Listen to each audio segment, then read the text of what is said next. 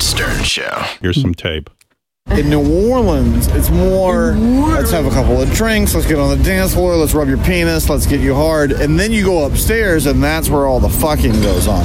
Are you gonna fuck each other and then fuck other people, or are you gonna? There's like, gonna be a Probably other people first, and then maybe each other, No, but yeah, mostly we're doing- other people. No, I'm fucking you after you fuck other people. Right, that's what I'm saying. Other people first, Yeah. and then we'll fuck each other. Right. but do you watch like she's fucking somebody and you watch? Yeah. Oh, absolutely. Like that's So the whole hot. point of it So all. hot. Like I want to see wanna- her fucking. I want to see him fucking a chick, maybe eating her out too.